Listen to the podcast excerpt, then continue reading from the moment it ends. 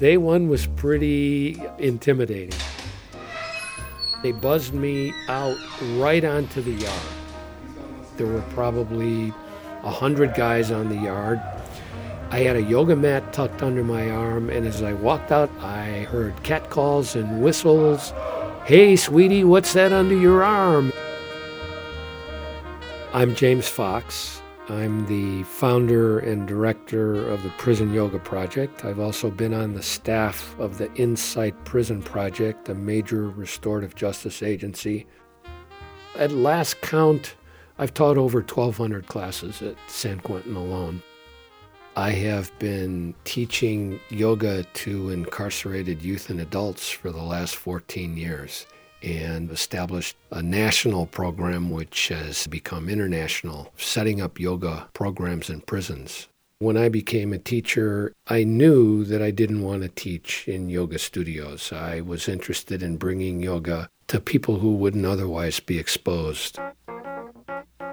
In a typical yoga class of mine, which would be anywhere from 15 to 20 men, I'll have African Americans, Latinos, Native Americans, Caucasians, Asians, Christians, Muslims, Jews. You couldn't find it out here in the street. The vast majority of prisoners come from backgrounds of trauma, from early childhood trauma that was never resolved, that actually led to them committing the kind of crimes that they committed. So, a yoga practice is ideal when we're doing conscious breathing and the exercises, we are actually discharging trauma that's held in the body. Particularly with the life sentence men, they're very serious students, so we have a really, really strong Sangha. Sangha is a Sanskrit word that means community, something that we really stress. We're creating a counterculture in prison a community of yogis, a community of men who are committed to living their lives in a mindful manner. This is all part of the restorative justice movement, working with offenders on taking responsibility for harm caused. The harm you caused the victim, your family, yourself, the community, addressing violence prevention you don't come out of the womb a violent person. Violence is learned behavior. Yoga comes right into that equation of learning how to respond to the discomfort that you're feeling in your body rather than react to it. The other area of focus is emotional intelligence, really understanding your emotions, which men aren't very good at. And then mind body integration. If the body isn't included in this healing process, the process is incomplete.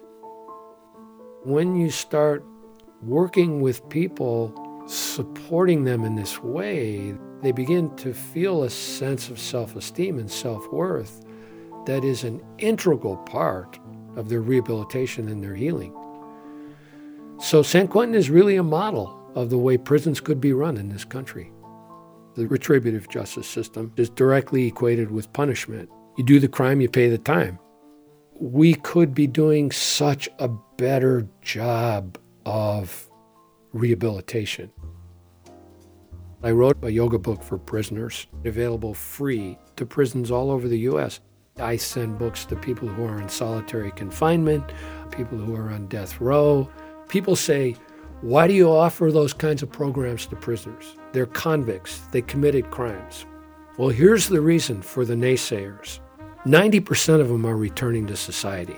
So, my question to those people who say that is what kind of person do you want returning to society? Somebody who's never had any kind of exposure to social skills, education?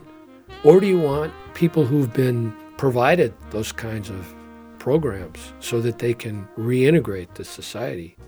A prisoner who walks his own path and says, you know what? I'm committed to my own personal transformation. Those men have stepped outside of the game. They are committed to uh, getting out and they have to do the work to transform themselves.